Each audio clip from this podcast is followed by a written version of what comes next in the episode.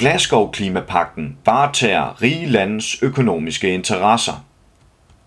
Den 13. november blev Glasgow-klimapakten underskrevet ved FN's klimatopmøde i Glasgow, parentes COP26, hvor verdensledere var samlet for at indføre international klimapolitik. Dan Jørgensen, klima-, energi- og forsyningsminister for Socialdemokratiet, mener, at Glasgow-klimapakten har støbt et solidt fundament for indsatsen i dette afgørende årti. Det skyldes blandt andet, at kul for første gang nævnes i en COP-aftale, siger han ifølge en pressemeddelelse udsendt af Klima-, Energi- og Forsyningsministeriet. Men med en kandidatgrad i klimaforandringer er Tim van der Døjer ikke imponeret over aftalen. Han, han påpeger, at det primært er fattigere lande, der bruger kul, mens Vesten bruger store mængder olie og gas, hvilket derimod ikke er nævnt i Glasgow-klimapakten.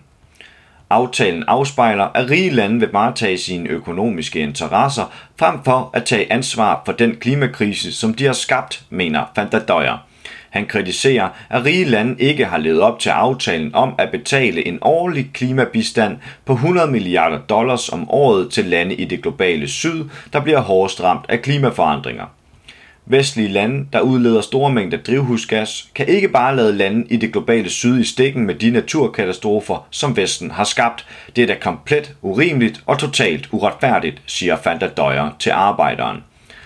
For første gang nogensinde sætter en COP navn på den største klimasønder af dem alle, nemlig kul, med en opfordring til at nedtrappe kulforbruget og udfase fossile subsidier. Det er en sejr, der viser, at selv de største producenter af sort energi nu må acceptere, at tiden er ved at rende ud for den fossile æra, mener Dan Jørgensen. Tim van der Døjer er netop hjemvendt fra COP26, hvor han deltog i de folkelige begivenheder som aktivist for Extension Rebellion og Youth for Sustainable Travel. Han er enig i, at kul er den værste form for fossile brændstoffer. Alligevel kritiserer van der Døjer, at kul som det eneste fossile brændstof bliver nævnt i Glasgow-klimapakten, hvor der ikke står et ord om hverken olie eller gas. Det siger meget, at kul bliver nævnt, men ikke olie og gas – det hænger nemlig sammen med, at kul er noget, man bruger meget i Afrika, Indien og Kina, men ikke så meget i Europa, hvor mange lande allerede har planer om at udfase kul, forklarer Fanta Døjer. Derimod har de fleste magtfulde europæiske lande ingen planer om at udfase deres store forbrug af klimaskadelig olie eller gas, så Europas politikere ville ikke acceptere en aftale, hvor olie og gas blev nævnt, tilføjer han.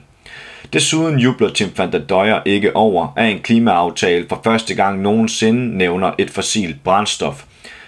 Det viser en international politisk realitet, hvor det er svært bare at nævne ordet kul, selvom det er åbenlyst for alle i verden, at kul skal udfases, understreger han. I Europa har vi i høj grad udskiftet kul med naturgas, som altså er et fossilt brændstof, der skader klimaet. Men klimapakten nævner slet ikke gas, selvom vi også skal udfase det, tilføjer han.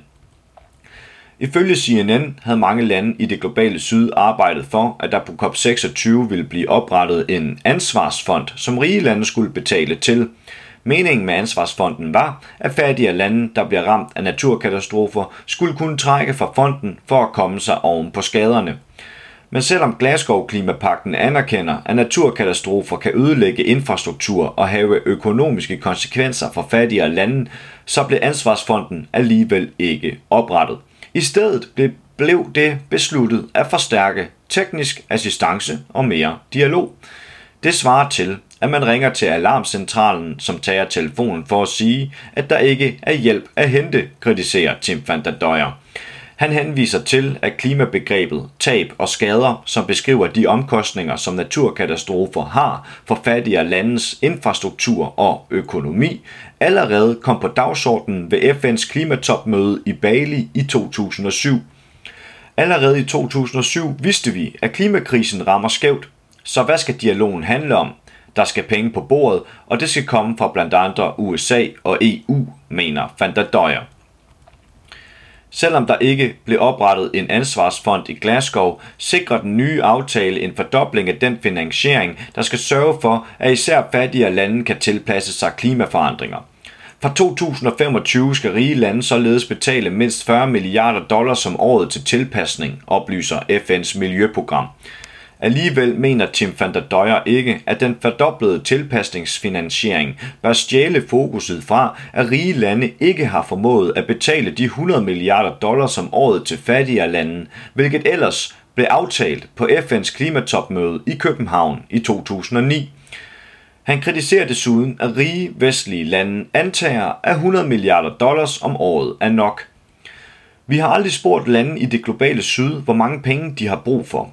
De 100 milliarder dollars er noget USA's udenrigsminister Hillary Clinton foreslog i København, oplyser Fanta Døjer. De første, det første rige lande burde gøre, er da at spørge de lande, der bliver hårdest ramt af klimaforandringer, hvor mange penge de skal bruge. Og mit bud er, at tallet så vil være 10-100 gange højere, fortsætter han. For uden Glasgow-klimapakten blev også Paris-aftalen fra 2015 endelig færdiggjort under COP26. Den lange ventetid skyldes Paris-aftalens artikel 6, der er et omdiskuteret afsnit af aftalen. Artikel 6 omhandler handel med kreditter for udledning af drivhusgasser. Jo flere kreditter et land har købt sig til, jo mere må et land forurene. Indtil COP26 har artikel 6 blandt andet været omdiskuteret, fordi den tillader lande at dobbelttælle sine kreditter for udledning af drivhusgasser. Det smuthul blev dog lukket i Glasgow. Alligevel er Tim van der Døjer fortsat skeptisk over for artikel 6. Det skyldes, at lande, der forurener meget, eksempelvis kan købe sig til et skovområde i et andet land for at optjene kreditter til at fortsætte med at udlede. Han peger på, hvad erfaringer fra privatsektoren har vist i forhold til handel med disse kreditter. Ved COP26 i Glasgow hørte jeg en kvinde fra Colombia fortælle om sit lokalområde, hvor virksomheder, der udleder store mængder drivhusgasser, har købt sig til skovarealer for at optjene kredit. Virksomheder ejer nu skoven og siger til lokalbefolkningen, at de ikke må, må benytte den, fordi skoven nu fungerer som kredit, forklarer Van Døjer og fortsætter. Man laver altså skoven om til en handelsvare og forhindrer lokalbefolkningen fra at bruge den til at overleve.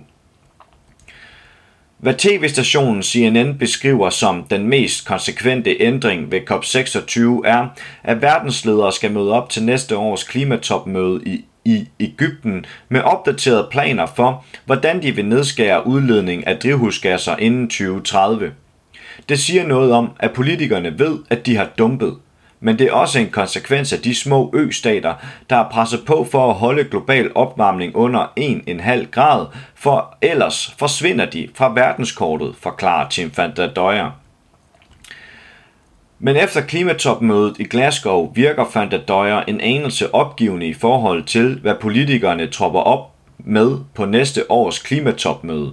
I den forbindelse citerer han Albert Einstein – Definitionen af galskab er at prøve det samme gang på gang og forvente et nyt resultat. Fantadøjer anerkender dog, at klimaaktivister verden over har købt sig til et år, som de skal bruge på at presse deres regeringer. Hvis ikke vi presser vores regeringer til at komme med en ny plan, hvad forventer vi så? Forventer vi, at planerne bare bliver bedre helt af sig selv? Det kan vi jo ikke forvente. Du har lyttet til en artikel fra Arbejderen. Abonner på vores podcast på iTunes, eller hvor du ellers hører din podcast.